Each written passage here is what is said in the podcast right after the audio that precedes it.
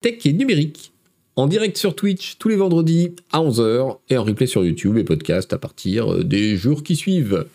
Si vous nous écoutez en podcast ou si euh, vous me regardez en replay sur YouTube, n'oubliez pas, de cliquer suivant votre interface sur, sur la petite étoile, le petit pouce, le petit commentaire qui nous fait revenir en haut des algorithmes et nous permettre d'être découverts par d'autres gens que vous. Merci à tous ceux qui soutiennent euh, la chaîne Twitch par leur abonnement. Merci beaucoup à vous. C'est grâce à vous euh, que, vous, que ce contenu existe. Et donc, si les autres ont l'occasion un jour ou l'autre de passer sur Twitch et de lâcher un petit Prime ou un petit abo, euh, merci pour le soutien. Alors, aujourd'hui, de quoi va-t-on parler? On va parler de Twitter, évidemment. On va pas mal parler de génération d'images et même de vidéos, de vidéos pareil. Euh, on va aussi évoquer ce, petit fait divers rigolo où quelqu'un a réussi à faire générer des clés euh, Windows 85, 95 pardon, par euh, ChatGPT, des clés valides. on va parler un peu de la mission sur la Lune, on va parler pas mal de ce qui se passe autour de la production de films et de séries chez Amazon Vidéo et chez Netflix. Il y a des articles assez intéressants qui sont sortis et ils se posent beaucoup de questions en ce moment. On va parler de la faillite de Utip, le service euh, français, euh, qui met en grande difficulté pas mal de, créateurs aujourd'hui sur Internet. Ça a créé la panique euh, en début de semaine, à juste titre. On va parler de Nintendo et du Joy-Con Drift. on va parler d'Asus qui a annoncé un prototype de truc qui ressemble à un Steam Deck 2. et voilà, et d'autres trucs au passage. J'espère que tout le monde va bien. Alors.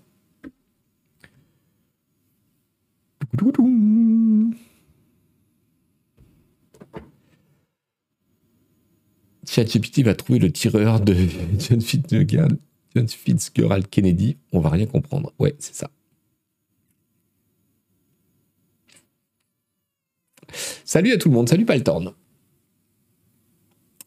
Le train live, merci les gars. Alors, qu'est-ce que j'ai à vous proposer? Voyons voir. Déjà, ne vous inquiétez pas, non, au cas où vous seriez angoissé le soir, non, Meta euh, n'abandonne pas le métaverse. Voilà, on se posait la question la dernière fois, parce que, ou la fois d'avant, je ne sais plus. Parce qu'effectivement, quand ils ont euh, annoncé tout leur licenciement, euh, la lettre interne mettait l'accent sur euh, l'intelligence artificielle tout ça, on se disait ah mais en fait sans le dire, ils ont abandonné le métaverse. Non, non. Euh, donc là, c'est euh, qui est-ce que c'est? C'est Nick Clegg, le chef de Global Affairs pour Meta. qui est venu sur le métaverse pour dire aux journalistes qu'il avait convié dans le métaverse euh, que non, non, voilà, c'était toujours euh, la priorité de Meta. Eh bien, écoutez, je crois que il n'y a rien à dire de plus. non, bah voilà, ils croient tout. Enfin, officiellement, en tout cas, ils n'ont pas envie de, de, de faire machine arrière. Est-ce que pour autant, ça veut dire que ça continue en interne au même rythme? On sait qu'une partie des licenciements ont impacté euh, la division chargé du métaverse. Euh, bon, bah voilà. Hein. Voilà, voilà. Ils sont toujours très intéressés par le potentiel, pour la pub, pour, le, pour les placements, pour euh, plein de choses que, que les costards cravates euh, disent habituellement.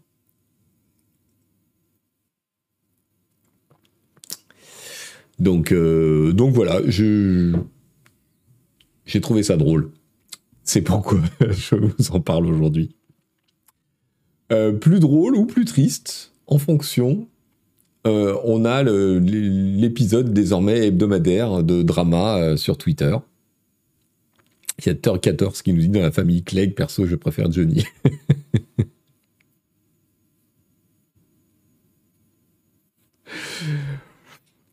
Galwen, où ils veulent juste pas admettre qu'ils se sont royal plantés. oui, pour l'instant. On va voir. Alors, qu'est-ce qui s'est passé sur Twitter cette semaine? Plein de trucs, plein de trucs. Euh, vous voulez l'article de, Bloomberg sur euh, Meta? Allez, je vous le mets dans le chat, parce que ça peut servir. À qui je ne sais pas, mais ça sert sûrement à quelqu'un, puisqu'il y a des gens qui prennent la peine de l'écrire. Allez, un petit article de la rubrique Pixel sur le monde. Est-ce qu'il y aura un jour une série Twitter sur Netflix? Demande Bellegarde du Nord je, je ne peux pas croire qu'il n'y aura pas un truc, tellement c'est... Alors, le 3 avril, donc, euh, Le Monde nous disait sur Twitter, la fin des comptes certifiés débute dans la confusion. Et alors, ce qui est très drôle, c'est que l'article a été visiblement remanié, puisque euh, je ne sais pas si vous voyez l'URL. Non, vous ne la voyez pas. Euh, attendez. Est-ce que je peux vous la montrer? Ah non, je peux pas.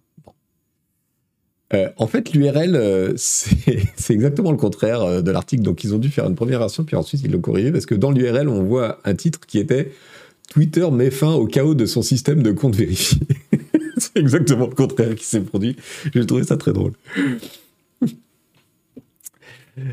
Donc, le compte du New York Times, nous dit Le Monde, a perdu dimanche sa certification sur décision express d'Elon Musk. Le quotidien avait publiquement annoncé ne pas vouloir souscrire à un abonnement payant sur la plateforme. Oui, on en avait parlé euh, la semaine dernière, euh, euh, puisque l'abonnement, la fin des comptes certifiés était censé intervenir le 1er avril pour être remplacé par les comptes payés.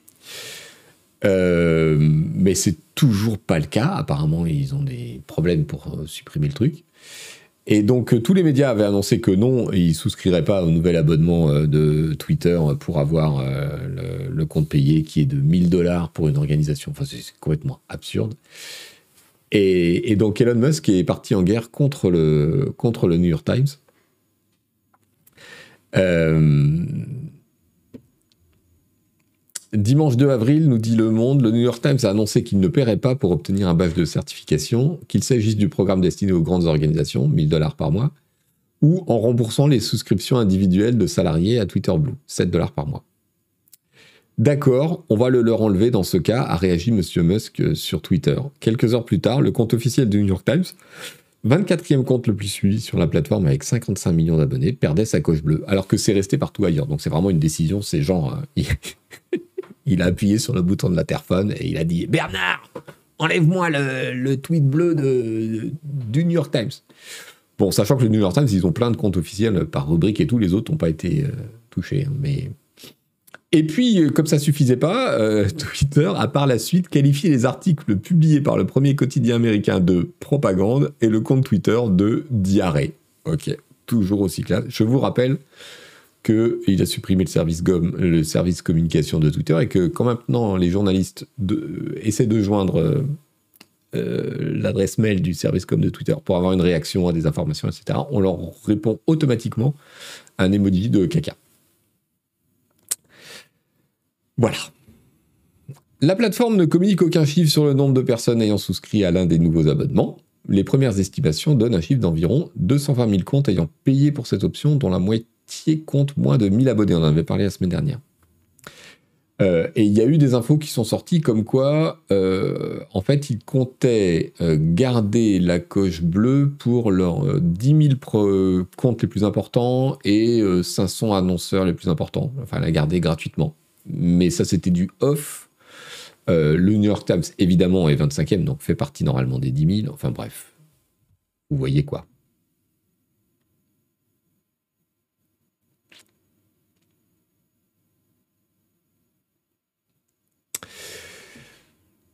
Euh, c'est pas fini.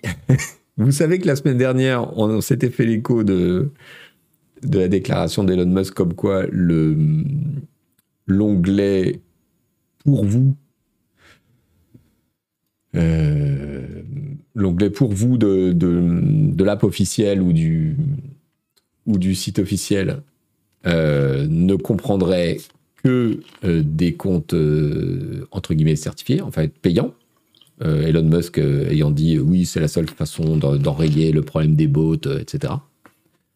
Donc, voilà. Il est revenu là-dessus. ça, a, ça a provoqué évidemment les, commentaires que vous imaginez. Il est revenu là-dessus en disant Ah oui, mais non, mais j'avais oublié de vous dire qu'il y aurait quand même dans, pour vous, les comptes que vous suivez, puisque ça a été une démarche de délibérée de votre part de les voir apparaître. ok.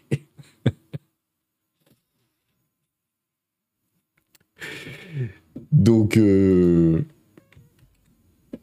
voilà, je vous lis que l'article du Guardian qui rappelle euh, cet épisode. Donc, c'est très clairement, euh, il, a fait machine arrière devant les problèmes. Comme d'habitude, il annonce des trucs sans, sans, avoir même réfléchi à ce qui se passe ni consulté quiconque. Donc, donc voilà. Alors, cela étant, je ne sais pas si. Moi, j'ai fait l'expérience ce matin, par curiosité justement, euh, j'ai regardé ce que me proposait l'onglet pour vous. Parce que normalement, je vais directement à mon onglet abonnement et il n'y a que ça qui m'intéresse. J'ai toujours fonctionné comme ça sur Twitter. Euh, et là, je, voulais voir avant l'émission euh, un peu ce que ça donnait, du coup. eh ben, j'étais plutôt agréablement surpris d'un certain côté. C'est-à-dire que l'algorithme a quand même pas mal ciblé mes centres d'intérêt. Donc, euh, ce qui me fait remonter dans pour vous qui ne sont pas des comptes que je suis, euh, c'est pas complètement à l'ouest. Euh, c'est plutôt focus sur ce que je suis d'habitude. donc ça, c'est plutôt une assez bonne nouvelle. Mais par contre, c'est le bordel dans la timeline. C'est-à-dire qu'il me fait remonter des trucs qui ont 5 jours et que j'ai déjà lus. Enfin, il a l'air incapable de prendre en compte euh, ma lecture et mon utilisation du service euh, sur les derniers jours, par exemple. À quoi ça sert de, me faire remonter des trucs que j'ai déjà lus euh, dans le mauvais ordre chronologique en plus, qui sont issus de, de, trucs que je suis, auxquels je suis abonné. donc, c'est inutilisable. Enfin, c'est utilisable, mais c'est vraiment pénible en vrai.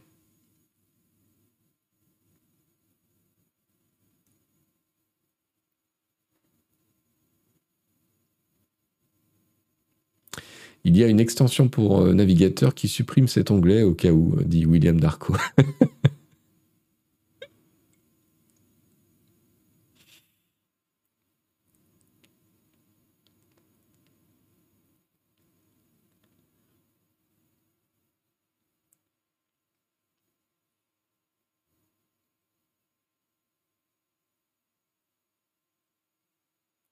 Alors, Ilisure qui nous dit le pour vous est pas mal. Oui, mais perso, je trouve que ça fait remonter trop de débats Twitter stériles que j'avais fui en masquant certains comptes. Euh, c'est bizarre que ça fasse remonter des comptes que tu avais masqués. Moi, j'ai pas eu ça. Euh, en tout cas, pas ce matin. C'est vrai que je, l'ai fait une fois, une heure ce matin, là, pour voir, mais. Euh,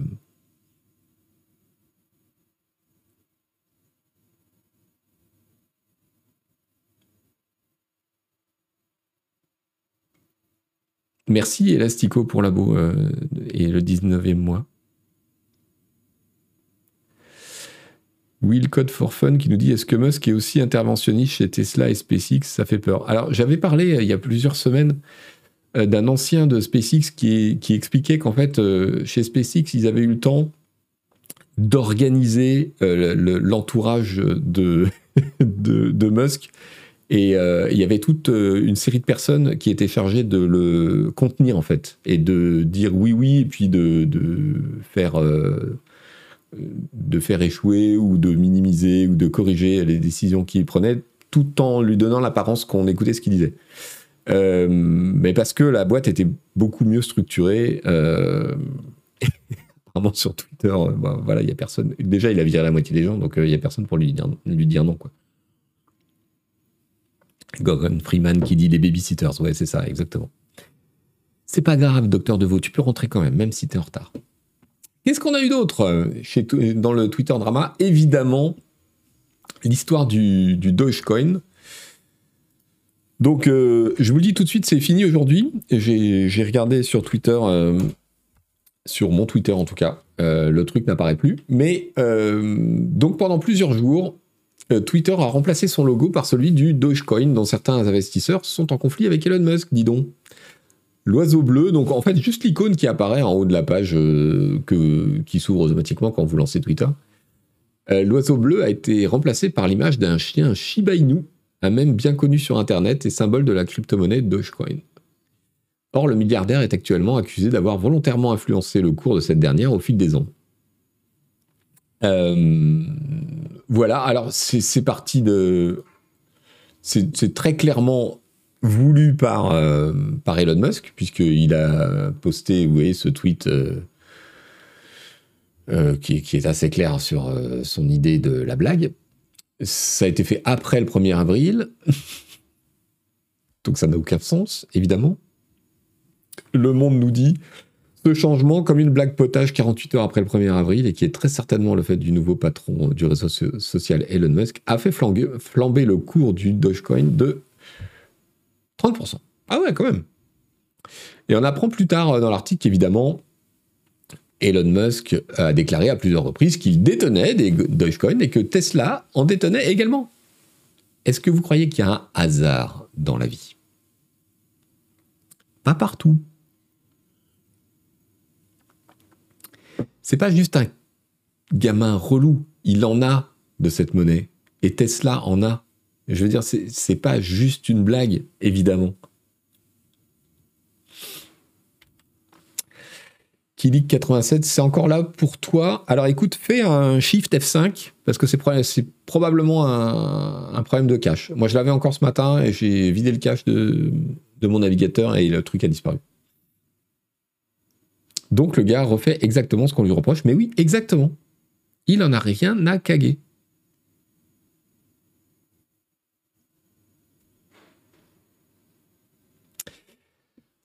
Voilà, euh, donc voilà, ça c'est le, gars qui est à la tête de Twitter. c'est chaque semaine, on se demande comment il peut, enfin, qu'est-ce qui va nous surprendre. Euh, il y arrive quand même. D'un autre côté, c'est pas interdit par la Fed. Eh ben, là, il est sous le coup d'un procès euh, qui a l'air complètement ridicule, hein, ceci dit. Euh, donc ce changement est intervenu alors que M. Musk est poursuivi depuis le mois de juin 2022 pour avoir, selon ses accusateurs, contribué à gonfler artificiellement le cours de cette même crypto-monnaie pendant deux ans. Les plaignants, des investisseurs ayant perdu de l'argent en achetant et revendant des Dogecoin depuis 2019, réclament aujourd'hui 250 milliards de dollars d'indemnisation évidemment. Pourquoi se contenter de milliers quand on peut demander des milliards? Les avocats d'Elon Musk ont appelé vendredi à l'abandon des poursuites, etc. Euh, donc, bon, il y a la part des choses, c'est évidemment euh, le système américain. Donc, il y a des gens euh, qui jouent à la loterie avec les, plaintes au pénal. Hein. donc, pourquoi pas Après tout, essayer de gagner des milliards contre Musk. Mais le fond du problème est là c'est que le mec, effectivement, joue délibérément avec le cours d'une crypto-monnaie euh, probablement moitié par blague, moitié pour son propre intérêt. Euh, voilà.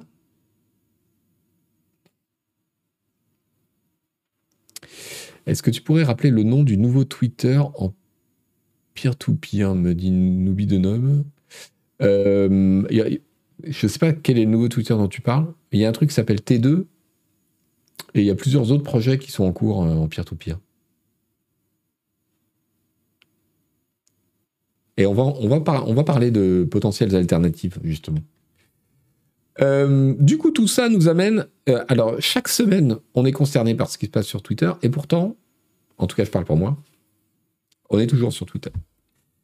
Alors, un petit article en forme de d'autocritique. Je vous propose de lire, si vous lisez l'anglais, consterné, oui, plutôt que concerné.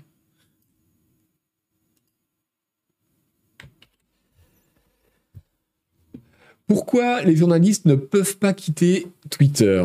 Euh, c'est euh, une petite chronique de Casey Newton qui euh, édite la newsletter Platformer qui est très intéressante sur, bah, sur la technologie et les réseaux sociaux. et qui en gros nous dit que, euh, eh ben, vu tout ce qui se passait depuis novembre et la prise de contrôle de Musk, euh, en décembre, il avait prévu que les médias euh, finiraient par quitter Twitter parce que parce que c'était trop, quoi. et il constate aujourd'hui que ce n'est pas le cas. que les journalistes sont effectivement fâchés contre, contre ce qui se passe, mais pour autant restent sur la, plateforme. et évidemment, bon, c'est, je, me, je me suis tout à fait senti visé par son, par son poste, parce que parce qu'il y a une forme de c'est compliqué en fait de quitter une plateforme sur laquelle on a beaucoup investi au sens euh, créer une communauté. Euh, moi, j'ai deux, deux visions euh, différentes. Il y a mon propre compte Twitter à moi,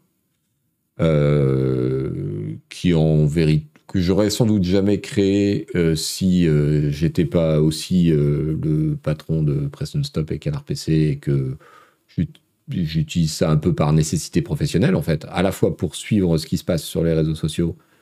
Et du coup, euh, j'y ai trouvé euh, un mode de fonctionnement qui me permet de m'informer. Euh, et puis, il y a le, compte officiel de Canard PC, Canard PC Redac. Et quitter cette plateforme après avoir été dessus pendant des années et avoir aujourd'hui, alors je, je, je, dois être à 17 000 followers, Canard PC peut-être à 30 000 ou à 40 000. Euh, c'est compliqué parce qu'il n'y a aucune plateforme qui s'est imposée. Alors évidemment, il y a Facebook, mais personne n'a envie de retourner sur Facebook, je pense. Donc, euh, c'est pas facile comme décision. Euh, c'est pas une question d'intérêt financier, c'est juste que voilà, ça revient à abandonner un outil qui, malgré tout, pour l'instant, euh, continue de fonctionner dans le sens continue d'être dans les habitudes des gens et de nous.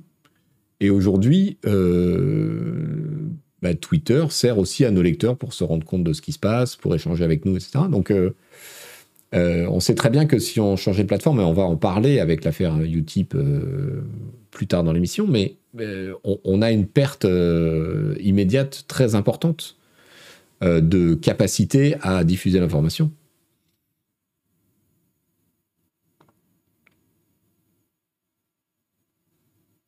On peut faire la transition, garder les deux. Alors oui, mais ça, là, pour le coup, ça demande du taf, parce que hum, c'est compliqué de dupliquer sa communication euh, sur, euh, sur, deux, sur deux trucs différents. C'est pas tout à fait les mêmes esprits, c'est pas tout à fait les mêmes euh, modèles.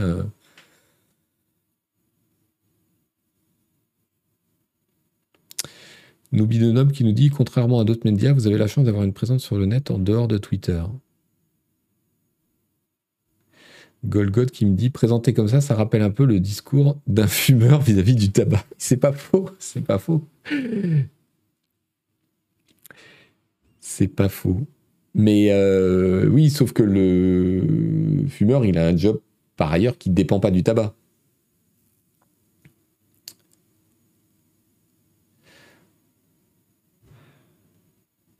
J'ai alors Esthète de l'art qui nous dit j'ai deux outils pour suivre l'actu de PNS l'agenda Google et surtout les posts Twitter. D'autres suggestions? Ben non, pour l'instant, c'est bien ça, il n'y en a pas.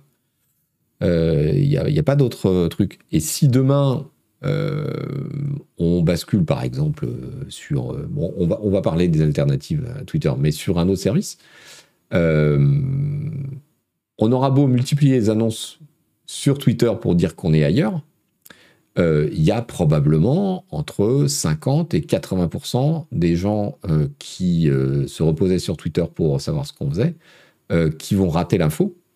Et, on, va, on va passer d'un compte à 40 000 followers à un compte à 5 000 followers.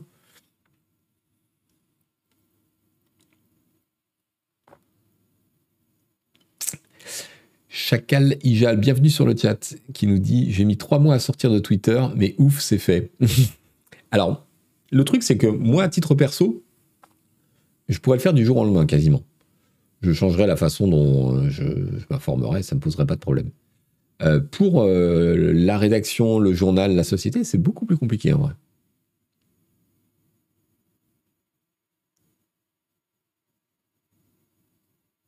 il faut peut-être commencer par être présent sur plusieurs plateformes en même temps. Narc69, tu as tout à fait raison, mais ça demande beaucoup de temps. Et ça, c'est chaud. Vous vous rendez pas compte le temps que ça demande euh, l'organisation, et la, curation des réseaux sociaux?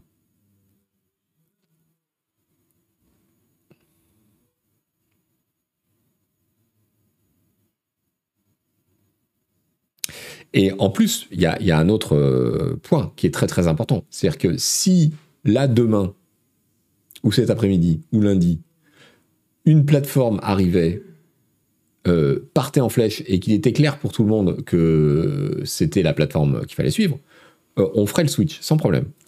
Mais aujourd'hui, il y a plusieurs plateformes, dont Mastodon, dont des trucs qui se lancent, et on peut faire un switch et se planter. C'est-à-dire se rendre compte dans six mois que bah, non, euh, la, plateforme, elle n'a pas du tout d'activité, elle n'a pas du tout le dynamisme qui est nécessaire, et c'est une autre. Et donc, il faut tout refaire le taf pour rechanger vers une autre. C'est vraiment une situation qui est compliquée pour, euh, pour ceux qui utilisent les, les réseaux sociaux pour interagir avec leur communauté, vraiment. Ouais, Google je pense que c'est la solution.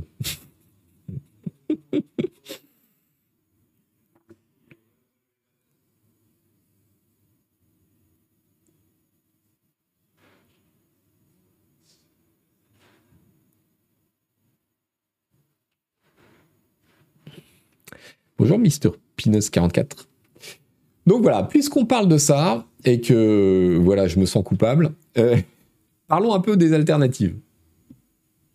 Euh, je vous avais parlé de Post.news, une sorte d'alternative euh, à Twitter qui propose aussi un mécanisme pour rémunérer par, par pourboire il y a une espèce de monnaie interne qu'on gagne en suivant des gens et qu'on peut donner.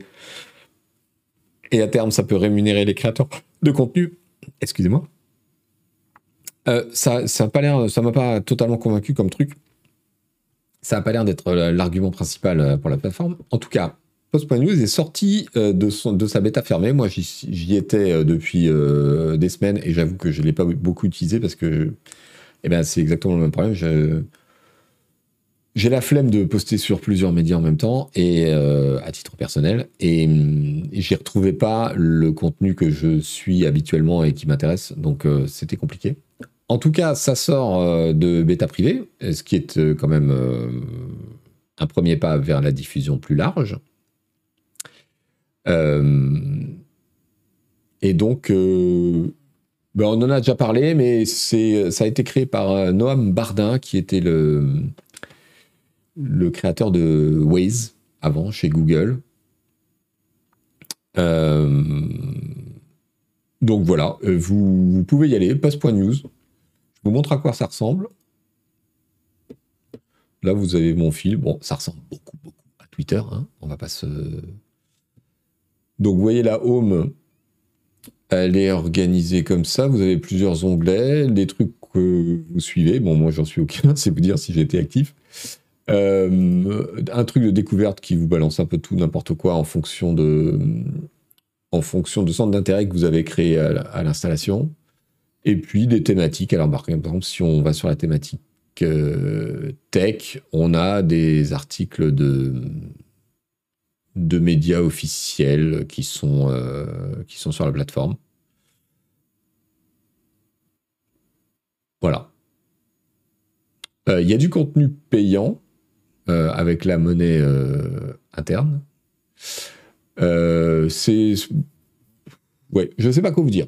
Et il faut il faut l'essayer, il faut voir ce que ça va donner.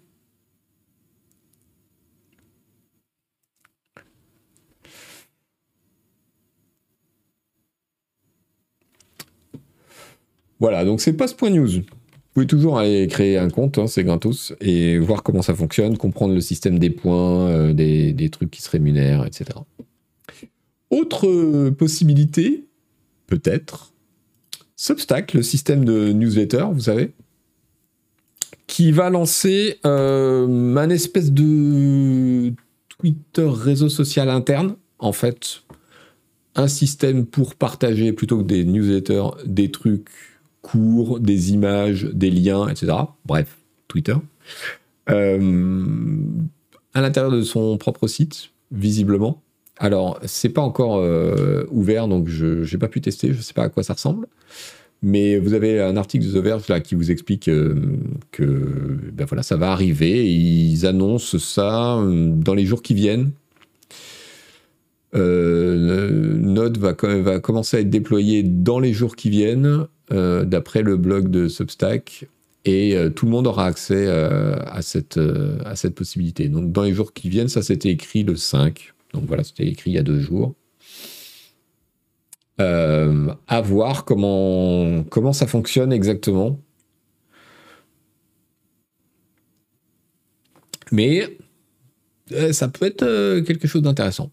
En tout cas, pour les créateurs de contenu qui sont sur Substack, euh, je pense que ça peut être un truc vraiment très intéressant. D'ailleurs, Substack, depuis quelques temps, monte en puissance vraiment. Et c'est plus seulement des newsletters, on peut aussi poster des vidéos, on peut aussi poster des podcasts. Maintenant, on peut aussi poster des, des de discussion un peu façon forum ou Discord, attachés à certains sujets, euh, et maintenant euh, cette espèce d'alternative à Twitter.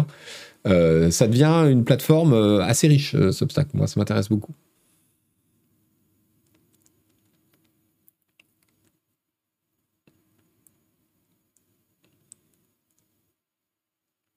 Alors, qu'est-ce que tu nous dis Asran, est-ce que l'argument de je n'y retrouve pas ce que je retrouvais sur Twitter pose problème à deux égards? Il faut impulser un changement en incitant par son propre abandon de Twitter de créer un autre écosystème d'information.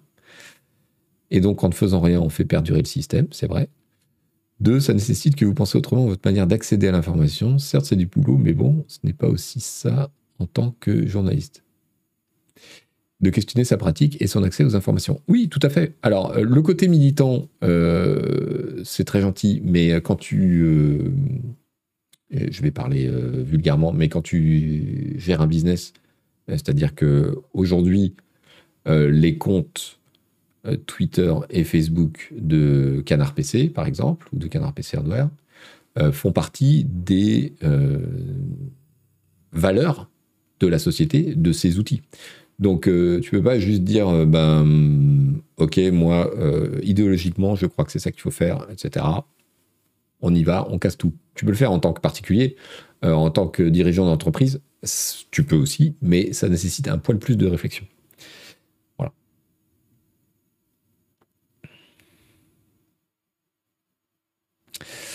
Coupe 12, d'ailleurs, il n'est plus possible d'intégrer des tweets sur Substack depuis hier. J'y arrive, mon ami, j'y arrive, justement. Euh, quasiment immédiatement après cette annonce, que s'est-il passé Pouf Twitter a coupé l'API de Substack, l'accès de l'API Twitter à Substack.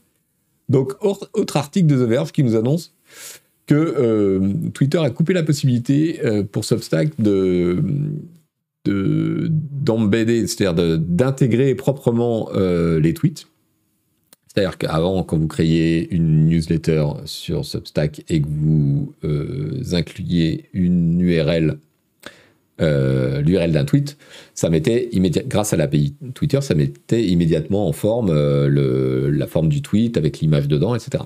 Ça, ça a été coupé mystérieusement quelques, quelques heures, quelques jours après que Substack ait annoncé qu'ils allaient lancer Note. On n'est jamais déçu avec Twitter. C'est bien.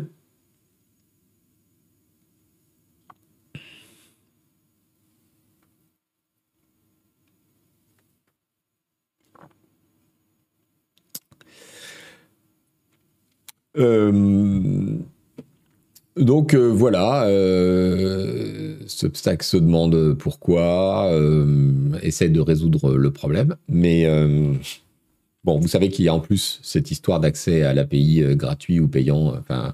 Twitter essaie de faire payer maintenant l'accès à son API. bon. Ça ressemble quand même à une petite vengeance mesquine.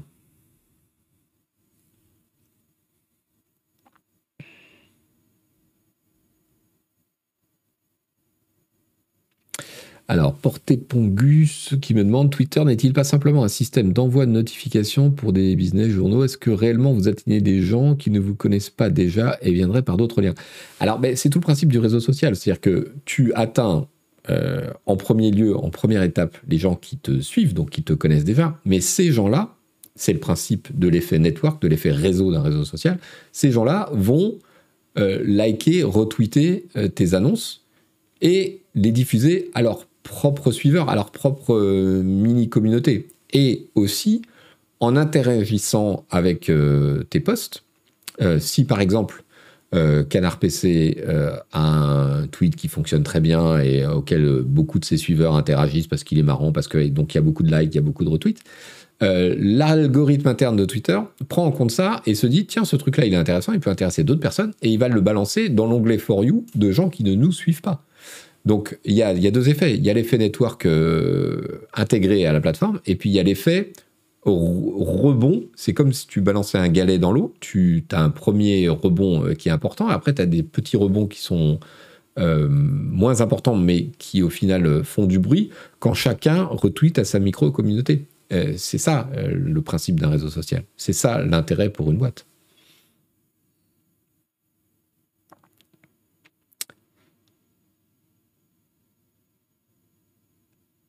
Ah, mais le coup de Twitter, c'est tout à fait légal, je trouve. Ils défendent leur marché. Twitter est un médium et une entreprise, c'est tout.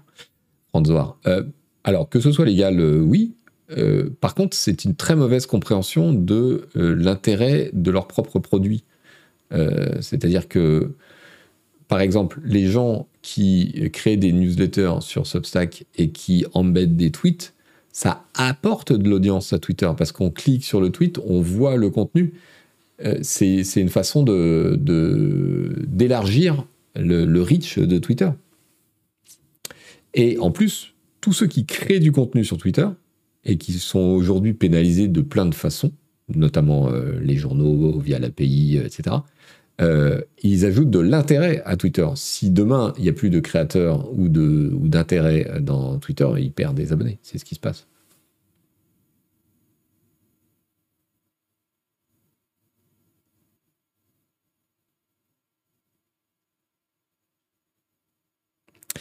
Mister Leville, mais personne ne regarde l'onglet For You. Ceux qui veulent qu'on leur file du contenu, qu'ils n'ont pas demandé, sont sur Facebook. Euh, je ne suis pas certain, euh, mais de toute façon, euh, ça, le, système du rebond est, évidemment le système principal. C'est-à-dire, j'informe quelqu'un qui me suit, ce même quelqu'un like ou retweet aux gens qui le suivent lui, etc., etc. Voilà, bon écoutez, je pense qu'on a passé assez de temps sur, sur Musk et Twitter. On surveille le paysage de ce qui se passe euh, autour et des, des annonces qui sont faites et des services qui pourraient remplacer. On verra bien.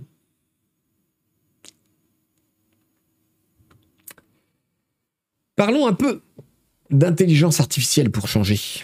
Alors, aujourd'hui, je voudrais vous parler de la puissance extraordinaire de Midjourney et de la génération d'images à la suite de cet article de Vox.com.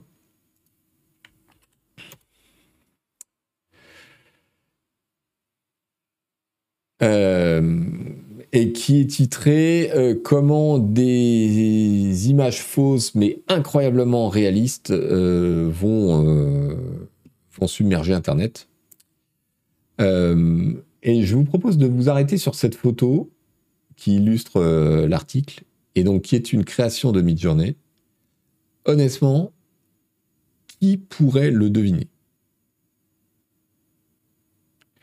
Et c'est à la suite de cette photo-là où on voit donc euh, un père euh, lisant un livre d'enfant avec sa fille, euh, avec un éclairage, avec un décor, avec un, un point qui est extrêmement photographique, pour ne pas dire photogénique qui a été entièrement généré par une IA. Et c'est là que euh, j'ai complètement réalisé à quel point euh, l'outil était fort et à quel point le fait de euh, savoir scientifiquement générer des prompts qui permettent d'obtenir le bon résultat devient incroyable. Parce que en légende de cette histoire, vous avez, en légende de cette image, pardon, vous avez le prompt qui a été utilisé par le, j'ai envie de dire le créateur de l'image. Il est très très très précis euh, et c'est une et une vraie technique. Ce créateur s'appelle Nick Saint-Pierre. Il travaille avec Midjourney euh, version 5. Il est présent sur Twitter justement et il fait des des fils euh, didactiques sur Twitter pour expliquer comment il travaille avec Midjourney. C'est passionnant et c'est super impressionnant. Alors, je vous euh, link euh, son. un de ses fils Twitter.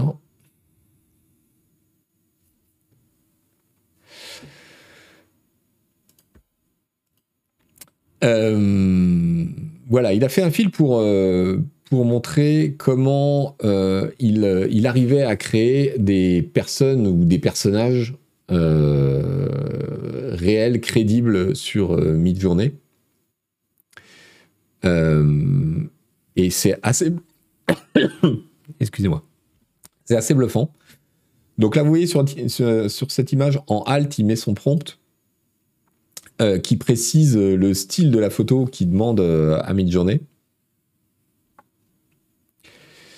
Et il y a un truc qui m'a attiré euh, l'attention, c'est cette phrase Shot on Aqua Vista 200. C'est-à-dire qu'il précise dans son prompt la pellicule avec laquelle euh, il veut que l'image soit simulée. Enfin, l'effet de pellicule réelle avec laquelle il veut que l'image soit euh, simulée.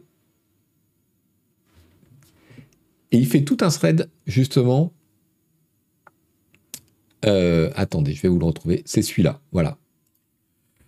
Tout un fil Twitter où il montre comment, en spécifiant la pellicule, il obtient des des résultats euh, différents. Je trouve ça absolument fascinant. Donc vous avez là euh, des images créées en intégrant dans le prompt l'utilisation d'une pellicule Fujifilm Pro 400.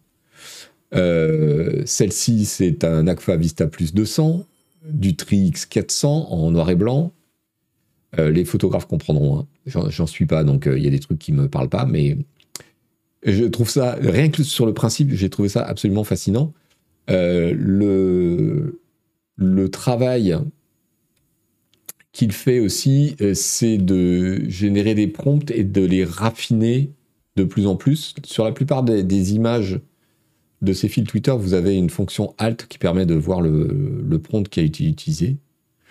Euh, là, par exemple, il travaille, il travaille sur euh, les, la lumière, les styles de lumière qu'il demande à, à Midjourney. Moi, je trouve ça juste absolument incroyable.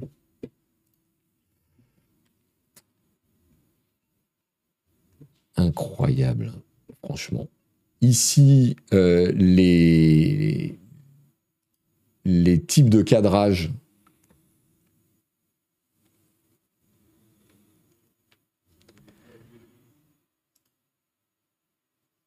demande. Franchement, c'est bluffant, non? Vous trouvez pas? Donc voilà, j'avoue, je, me suis perdu une heure dans les, dans fils euh, de, ce mec pour explorer ce qu'il faisait et j'ai trouvé ça euh, complètement fascinant.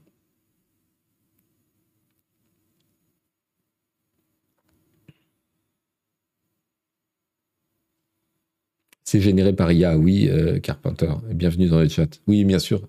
C'est justement ce que je vous, ce file. C'est c'est ce gars qui fait des tweets très didactiques en expliquant les différents prompts qu'il utilise pour générer des images incroyables.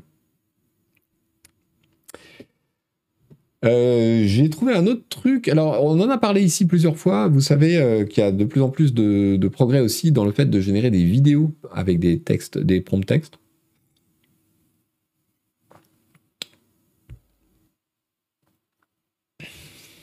Donc en fait, tu peux vraiment produire l'image exacte à laquelle tu penses sans passer par mille générations. Oui, oui, il faut raffiner son truc. Il, donne ses techniques en fait. Euh, il y a un langage à utiliser dans les prompts pour euh, partir d'une image qui te satisfait et la raffiner petit à petit. Euh, il faut, vraiment lire ce qu'il fait, c'est dingue. je suis tombé sur ce truc-là qui est un, une IA génératrice euh, chinoise qui permet de générer des vidéos à partir d'un prompt texte. Ça m'a bien fait marrer. On en a déjà parlé ici, ça fait aussi beaucoup de progrès. Alors c'est en retrait par rapport à la génération d'images, mais réfléchissez déjà, moi ça me rend fou, à l'incroyable complexité de la chose, c'est-à-dire de faire générer automatiquement une vidéo avec un prompt de texte. Bon, là, on va essayer de générer une vidéo d'un patron en colère, qui crie euh, sur un employé. Je pense que ça prend un peu de temps. Ouais, on en a pour euh, un paquet de secondes. Euh, il y a plusieurs modèles qui font ça. On en a déjà parlé l'année l'année dernière, la semaine dernière. Les progrès sont moins fulgurants, mais par rapport à ce qui sortait les premières fois, c'était des petits clips de, deux secondes qui étaient un peu pourris avec des, gens mal dessinés. Ça devient aussi assez impressionnant.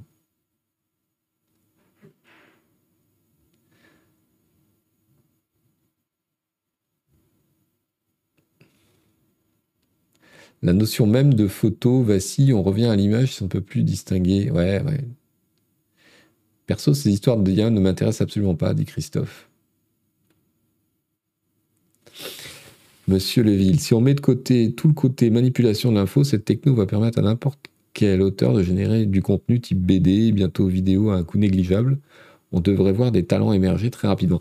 Euh, je crois, enfin moi c'est ce que je retiens euh, de, des expériences euh, de, Nick Saint-Pierre, c'est que voilà, il, devient, il y a une, comment dire, euh, du coup, il y a un talent, il y a un savoir-faire, il y a une professionnalisation qui va se faire sur le prompt et la capacité à générer des prompts utiles.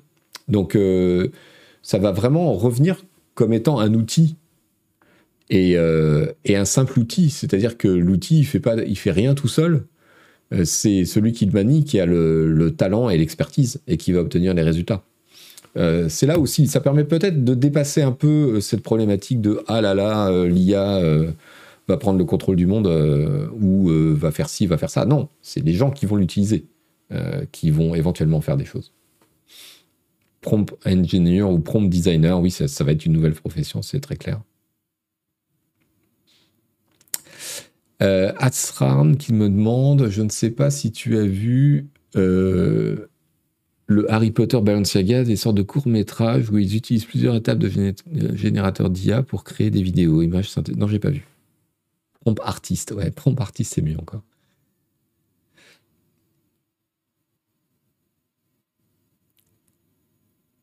Christophe, oui, je sais, mais j'ai l'impression que c'est plus un nouveau jouet qui finira par lasser. Cela dit, en médecine, par exemple, ça peut avoir une utilité.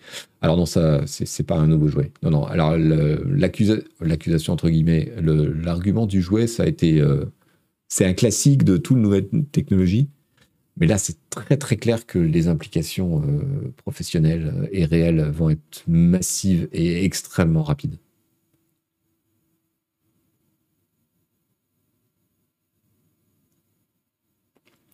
Alors, où est-ce qu'on en est là? 185 euh, secondes sur 242. Pour voir ce qui nous fait. Je voulais vous faire un exemple live. Alors, là, c'est particulièrement long. Hier, quand je l'ai testé, euh, ça m'a pris 30-40 secondes. L'ergonome, c'est très juste ce que tu dis. On voit bien ici qu'il faut des connaissances sur l'image, la lumière, le grain pour faire de l'image avec IA. Du coup, ça ne dispense pas de compétences mais ce ne sont plus tout à fait les mêmes. Euh, c'est tout à fait vrai, et c'est la même chose pour ceux qui veulent créer et qui vont demain euh, créer mm, du matériau pour euh, les assets graphiques des jeux vidéo, etc. voilà, il va falloir une, une compétence en amont, une connaissance de ce que tu veux exactement et des interactions qui va devenir très importante. En utilisation non professionnelle, on atteint vite un mur d'ennui après s'être amusé un peu. Oui, c'est vrai, mais c'est le cas d'un peu tout. Les photographes pros doivent transpirer. Ouais, je pense qu'il y a un certain nombre. Ah, on va arriver euh, peut-être à notre. Euh, voilà, il est en train de processer, on va voir ce qu'il nous donne. Donc, je vous rappelle le prompt euh, Angry CEO, yell at employee. Donc un PDG en colère euh, crie sur son salarié. C'est horrible. C'est juste absolument horrible. Beaucoup moins impressionnant que mid-journée, on est d'accord. Mais il a compris ce que je lui demandais. Il a généré un fonds euh, business. Vraiment, il y, a quand même euh, quelque chose.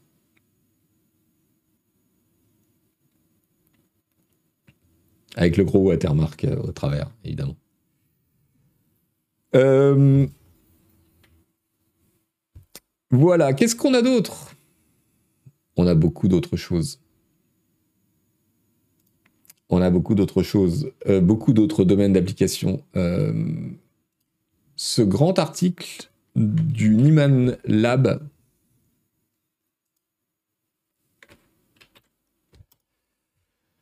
que nous explique le Nieman Lab? Il nous explique euh, que se passerait-il si ChatGPT était entraîné sur euh, des dizaines d'années de, données et d'analyses financières?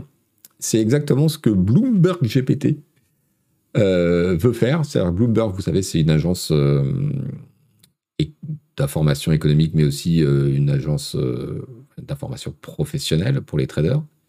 Et donc, ils sont en train de créer un Bloomberg GPT, c'est-à-dire qu'ils ont, pris toutes leurs archives, donc euh, des dizaines d'années de résultats d'entreprise, d'analyse, de, prospective, de data économique et financière, etc. Et ils entraînent un chat GPT dessus. Pourquoi faire? De la notation, évidemment, euh, pour euh, générer automatiquement des dépêches, des rapports, etc. Mais aussi potentiellement, alors ils disent pas exactement ce qu'ils veulent faire. ils donnent quelques exemples, mais euh, c'est pas très probant. Mais ce qu'on peut imaginer, c'est potentiellement des prévisions. Euh, c'est-à-dire que en faisant ingurgiter un chat GPT euh, des années et des années de, perspectives économiques et financières de données, on peut peut-être obtenir une prévision, une analyse, une tendance à partir de chiffres actuels. Et le truc qui fait très très peur et qui va arriver à un moment ou à un autre, euh, c'est le, trading automatique et l'hypertrading. Euh, C'est-à-dire que vous savez qu'aujourd'hui, euh, sur les places financières, il y a déjà des robots qui, qui déclenchent des achats et des ventes d'actions. Et certains, ce qu'on appelle l'hypertrading, c'est-à-dire qui utilisent la différence de temps entre une annonce et son répercussion euh, sur euh, le cours d'une action par euh, les systèmes électroniques, qui est de quelques microsecondes, pour aller encore plus vite pour vendre ou acheter les actions avant qu'il y ait des micro-variations de quelques, de quelques centimes. Donc avec ça, ils seront capables de prévoir potentiellement, en tout cas j'imagine que c'est le rêve d'un certain nombre de traders, d'avoir ces outils pour euh, créer des robots encore plus malins, encore plus intelligents, qui seront capables de prévoir euh, ce qui va se passer. Et donc, évidemment, de rendre le système encore plus chaotique et encore plus explosif. Trading à haute fréquence euh, en, en, termes juridiques. Merci, Sœur Lapinou.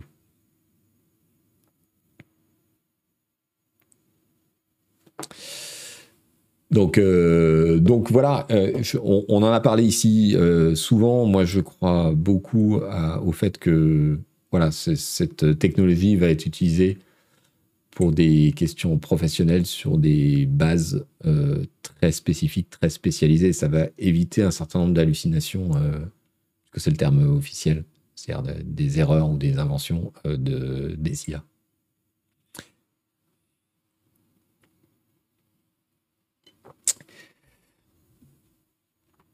Il y a ça, et puis il y a aussi un autre truc rigolo. C'est un article de 01net.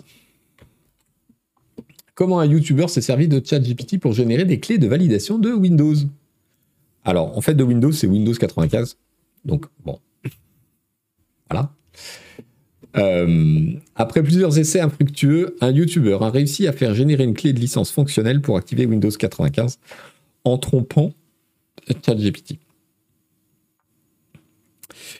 Euh, c'est génial, c'est rigolo. Euh, attention, en fait, l'algo de création euh, des clés pour Windows 95, il est craqué, il est connu depuis un certain temps, et c'est ça qui a permis de, de faire fonctionner ChatGPT, qui, après plusieurs essais, en fait, on sait quelles sont les séquences de caractères qu'il faut créer. Elles sont un peu complexes, elles obéissent à des lois qui sont chiantes à faire à la main. Mais, euh, mais on connaît déjà le truc. Il n'a pas euh, créé ex nihilo euh, des, clés qui fonctionnent.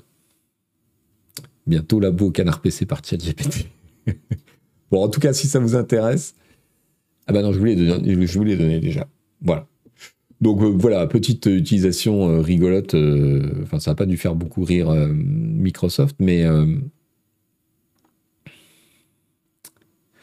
Xempak qui nous dit ce qu'il a réellement fait est bien moins impressionnant que le titre laisse penser. C'est exactement ce que je suis en train de vous dire, mais il, Xempak l'a mieux exprimé que moi. C'est beaucoup moins impressionnant. Allez, un petit détour euh, par les parutions récentes de Canard PC. Je vous rappelle que nous avons en vente en ce moment, bien entendu, le numéro d'avril de Canard PC avec Stalker 2 en couve Également le nouveau numéro de Canard PC Hardware, avec euh, les tests de cartes graphiques euh, de trois constructeurs, puisque maintenant il y a un peu plus de concurrence. Ça va de 300 à 1400 balles, donc euh, il y en a un petit peu plus pour tous les coups. Un, grand dossier sur la pollution, le jeu vidéo et la pollution.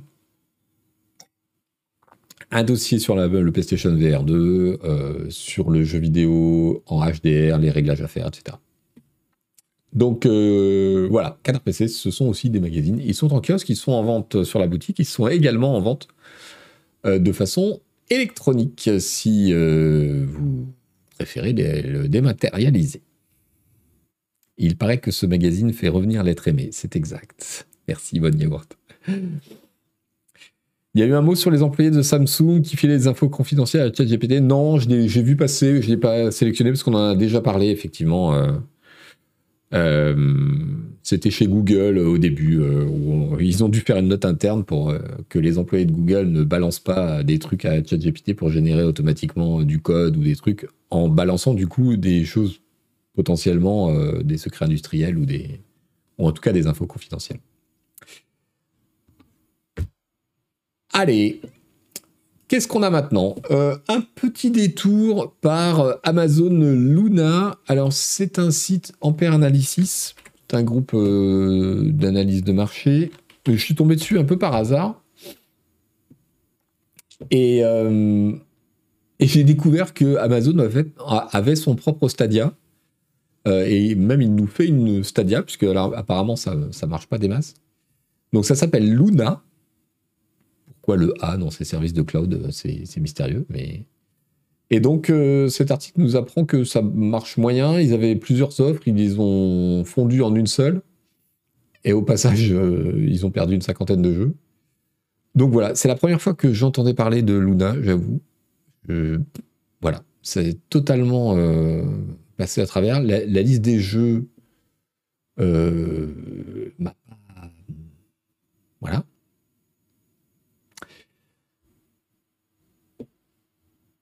Ça n'a pas l'air, euh, ça pas l'air fou. Donc euh, ils ont, ça marche tellement bien qu'ils ont fusionné leurs offres en un seul catalogue parce qu'ils l'avaient divisé en plusieurs. Et euh, au final, au passage, ils ont perdu un certain nombre de jeux. Donc voilà, ça ressemble à une Stadia. Je pense qu'on n'entendra pas parler très très longtemps. Surtout qu'en ce moment, ils cherchent à faire des économies chez Amazon. Donc à mon avis. JB Vador, coucou à toi et merci pour le Prime 38e mois. Merci beaucoup. Euh, plus utile que choisir qui revendique la victoire auprès de l'Europe contre Nintendo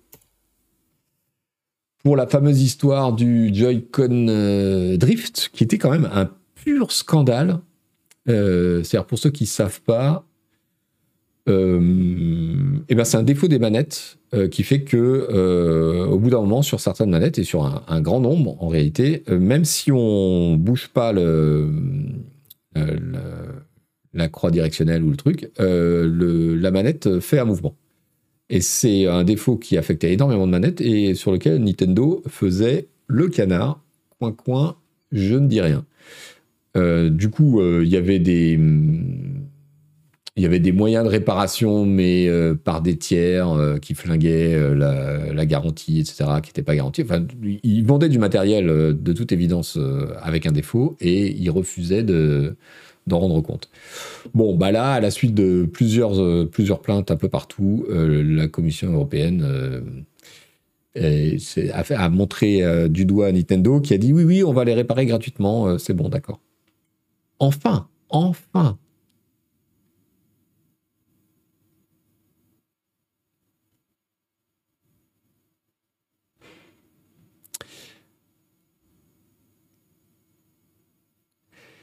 Et du coup, euh, par contre, attention, si vous, j'ai vu des commentaires et des témoignages, si vous avez une manette particulière ou collector machin et que vous la renvoyez, vous avez toutes les chances de recevoir en retour euh, une manette normale. Euh, c'est pas forcément votre manette qui est réparée. Enfin bon, il y, a des tas d'histoires apparemment, ça pose problème.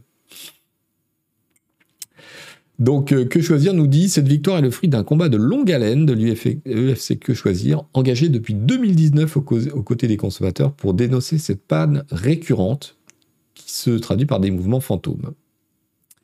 L'UFC Que Choisir, fort de 10 000 témoignages, a tout d'abord déposé plainte en France contre Nintendo pour obsolescence programmée, avant de saisir avec ses partenaires du Bureau européen des unions de consommateurs en janvier 2021 la Commission européenne. C'est dans le cadre de cette procédure d'alerte que l'association obtient pour les consommateurs une victoire décisive.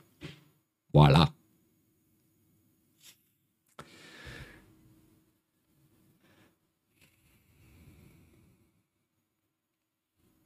Voilà, voilà. Euh, je me suis intéressé cette semaine aussi euh, à la production des films et séries chez les streamers Amazon et Netflix. Et je vous propose, si vous lisez l'anglais, cette très longue enquête du Hollywood Reporter, donc un magazine spécialisé euh, dans l'industrie du cinéma américain, évidemment, comme son nom l'indique, euh, et qui est une plongée, un reportage avec beaucoup de témoignages au sein de, à l'intérieur de Amazon Studio, donc euh, la, filiale d'Amazon qui fait de la production cinématographique et de séries. Et c'est assez intéressant euh, de voir Bon, alors c'est très business Hollywood, donc euh, ça tourne beaucoup autour de qui est, responsable de quoi, qui euh, est chef de quelle division et quelles sont les relations avec les agents, les acteurs, les producteurs, etc. Mais, euh, mais, mais, mais, mais, mais, mais c'est intéressant parce que ça donne quelques chiffres et il y en a qui m'ont intéressé. Alors, par exemple, euh, The Rings of Power, vous savez, la, série sur l'univers euh, du Seigneur des Anneaux, a eu un taux de, de comment on peut dire ça, de visionnage jusqu'au bout aux États-Unis de seulement 37%. C'est-à-dire qu'il n'y a que 37% des gens qui ont, des Américains qui ont commencé à regarder la série, qui ont été jusqu'au dernier épisode. Euh, overseas, donc euh, hors États-Unis, en Europe et, ailleurs dans le monde, c'est 45%.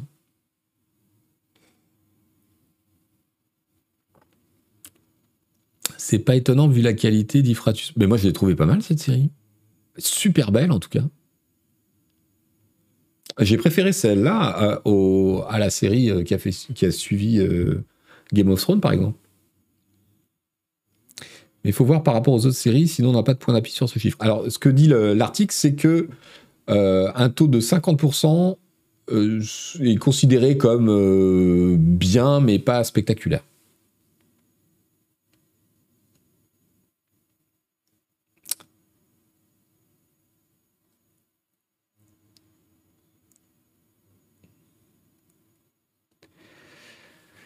Touchez pas à Bosch Legacy. Ouais, Bosch Legacy. Alors, Bosch, c'est absolument fantastique. Bosch Legacy, c'est un poil cheap quand même.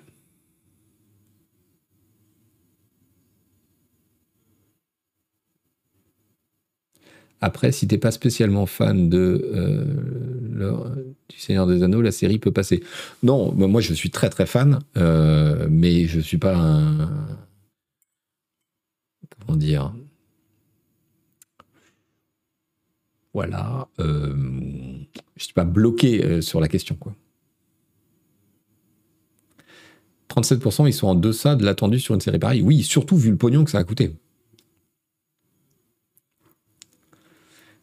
Show qui dit La série faisait adolescent, pas très mature. House of Dragon était incomparablement meilleur. Je ne suis pas d'accord. J'ai pas trouvé House of Dragon meilleur. En dehors de l'aspect visuel, euh, c'était long. Oui, c'était lent, beaucoup de mise en place, etc. C'est vrai.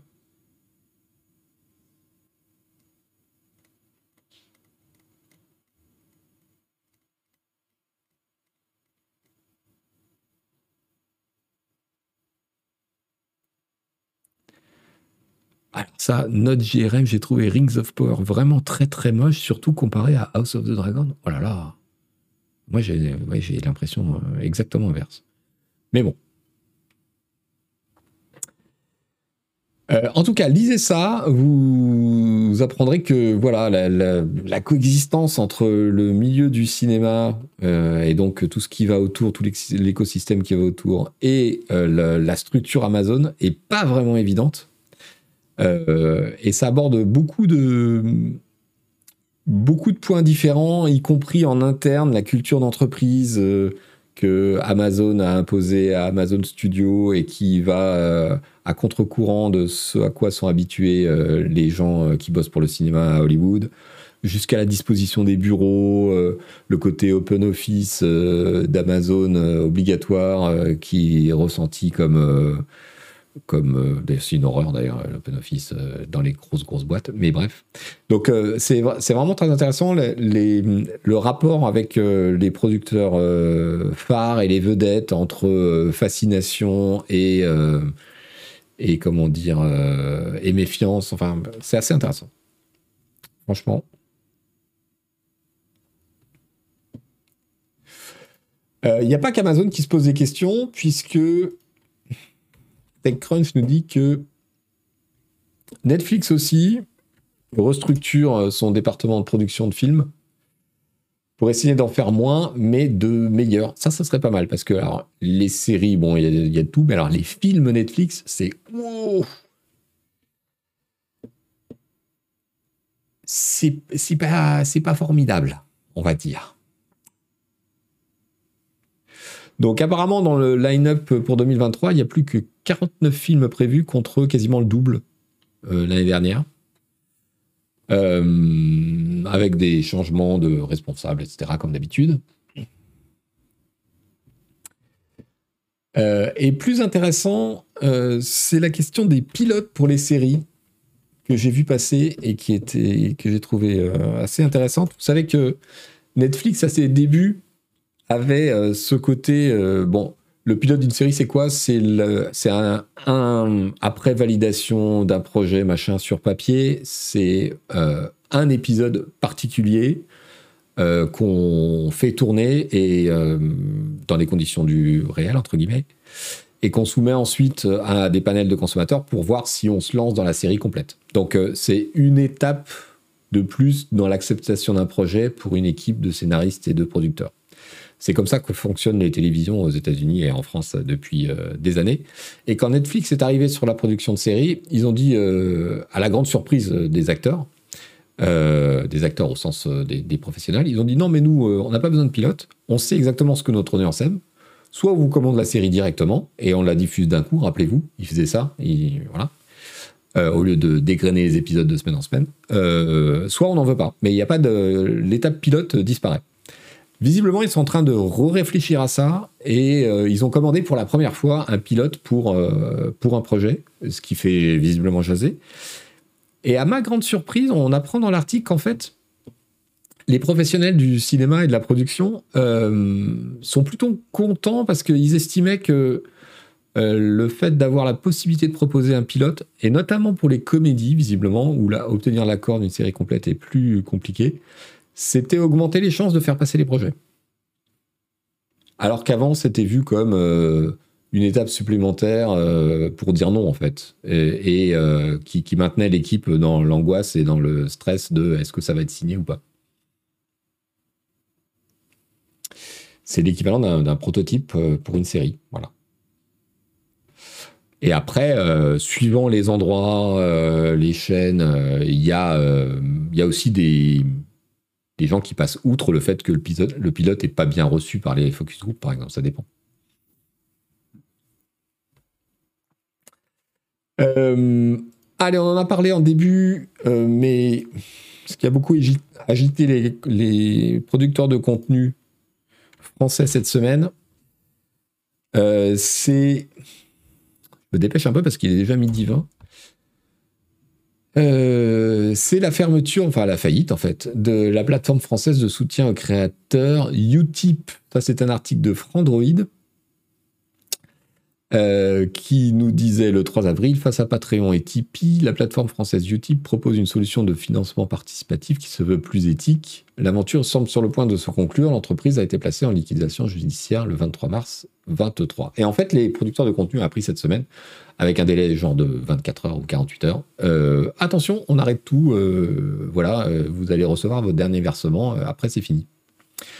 ça a créé une, certaine panique chez nos amis euh, streamers et euh, producteurs de contenu, dont souvent 50% des revenus venaient de Utip en fait. C'est-à-dire qu'en plus des abos Twitch ou machin, Utip représentait presque la moitié des revenus. Euh, donc, autre article, Le Figaro, fermeture de Utip, les créateurs de contenu dans la tourmente. Alors, il y a plusieurs interviews. Euh, euh, voilà, qu'est-ce que ça va devenir compliqué pour beaucoup de créateurs de contenu dont la survie dépend en grande partie des dons de la plateforme, estime auprès du Figaro Host Politique, streamer et chroniqueur pour Mediapart et Blast. Pour certains, c'est 50 à 100% de leur revenu qui s'en va, se désole-t-il? C'est le cas de la chaîne YouTube Stupids Economics, qui propose des vidéos de vulgarisation économique. Selon son fondateur, Arnaud Gantier, la chaîne est en péril. La survie de Stupid Economics est en jeu. Suite à la fermeture de YouTube, c'est plus de 70% de nos financements qui disparaissent du jour au lendemain. Euh, pour Jean Massier, ça va apparemment. Lui, il dit mon modèle économique ne dépend pas de Utip, il repose principalement sur Twitch. Euh, seule son émission hebdomadaire Backseat, qui bénéficie d'un financement spécifique, souffre réellement de la fermeture. 75% du projet a été financé via Utip, chiffre-t-il. Ça, bon, mais lui, c'est des financements en une fois, donc il peut lancer un financement pour la saison d'après sur une autre plateforme. Euh, donc en gros, euh, Utip dit c'est la faute à MangoPay, le, le prestataire de paiement, et MangoPay aurait, aurait euh, rompu le contrat parce qu'ils ont détecté des contenus pornographiques sur le site et ça fait partie euh, des contrats des prestataires de paiement. Il faut savoir que le porno sur Internet, euh, c'est réservé à des prestataires de paiement très spécifiques qui l'acceptent et encore sous une liste de conditions absolument incroyable. ils font payer beaucoup plus cher soi-disant parce que c'est des contenus qui sont problématiques et c'est des hum, clients qui sont à risque, avec beaucoup plus de cartes volées qui servent à payer ça, etc. En tout cas, les euh, prestataires de paiement habituels ont tous dans leur contrat des clauses qui disent s'il y a du contenu porno euh, détecté, on rompt le contrat. Et c'est ce qui se serait passé avec Utip.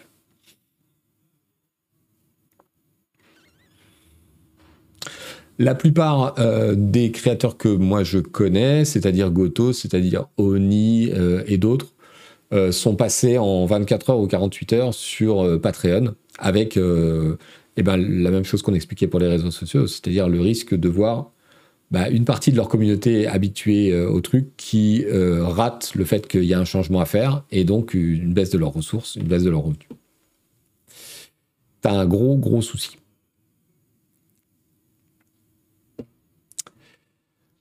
Euh, qu'est-ce que j'ai d'autre? Allez, un petit peu de hardware rapidos. Euh, ça commençait comme un poisson d'avril et en fait, ça n'en était pas un. Oui, j'ai pas grand chose à vous dire dessus, mais. Euh,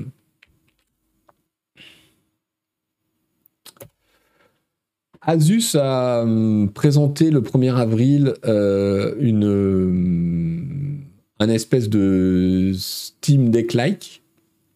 On a cru que c'était du coup un poisson d'avril, mais en fait ça l'était pas. Et il prépare effectivement euh, le lancement de cette, euh, je sais pas comment il faut appeler ça, cette console, euh, qui a l'air plus puissante que le Steam Deck et de répondre à une partie des critiques qui sont faites au Steam Deck. Je vous laisse lire l'article. Il faudra évidemment juger avec le, truc en main certains streamers qui ont eu des prototypes disent que c'est beaucoup moins brillant que le Steam Deck, qui était bien, moins lourd, euh, meilleur écran, etc. Enfin, ça ressemblerait à ce que euh, tout le monde euh, demanderait pour un Steam Deck 2, en fait. Donc, bon, à suivre. je voulais vous parler un peu de la mission de la NASA sur la Lune, parce qu'ils ont rendu public le nom et le curriculum des astronautes, mais on n'a super pas le temps. Et puis en fait, c'est une mission sur la Lune qui ne va pas sur la Lune, qui va autour de la Lune. Du coup, c'est quand même moins intéressant, on va dire. Allez, on va passer au bonbon. Avant de se quitter, il est 12h25.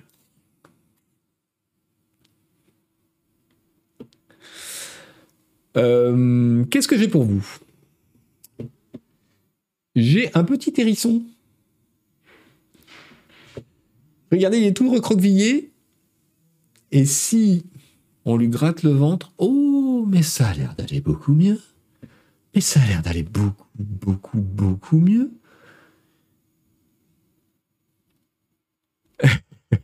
un chou périsson. Comme dit Cornelieux. Regardez, comme il se détend, c'est incroyable. On lui fait prendre un bain. C'est plein de puces, euh, ces trucs-là. Si vous en trouvez, ne le ramenez pas chez vous.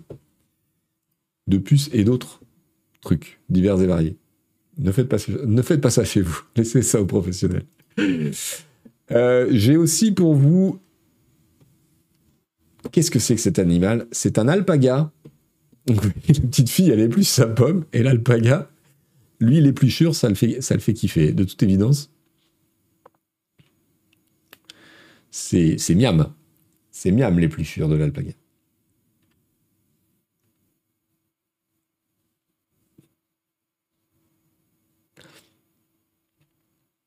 Symbiose, ouais.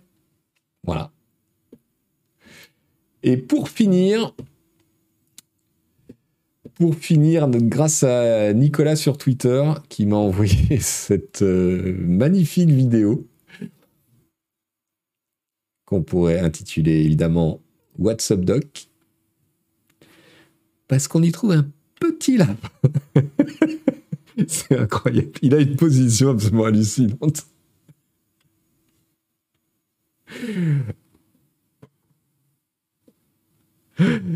Ça chill. Ah, je vous ai pas mis les liens? Je vous ai pas mis les liens. Alors, je vous les mets, pardon. Désolé. Alors, le hérisson. Zou. L'alpaga. Zou.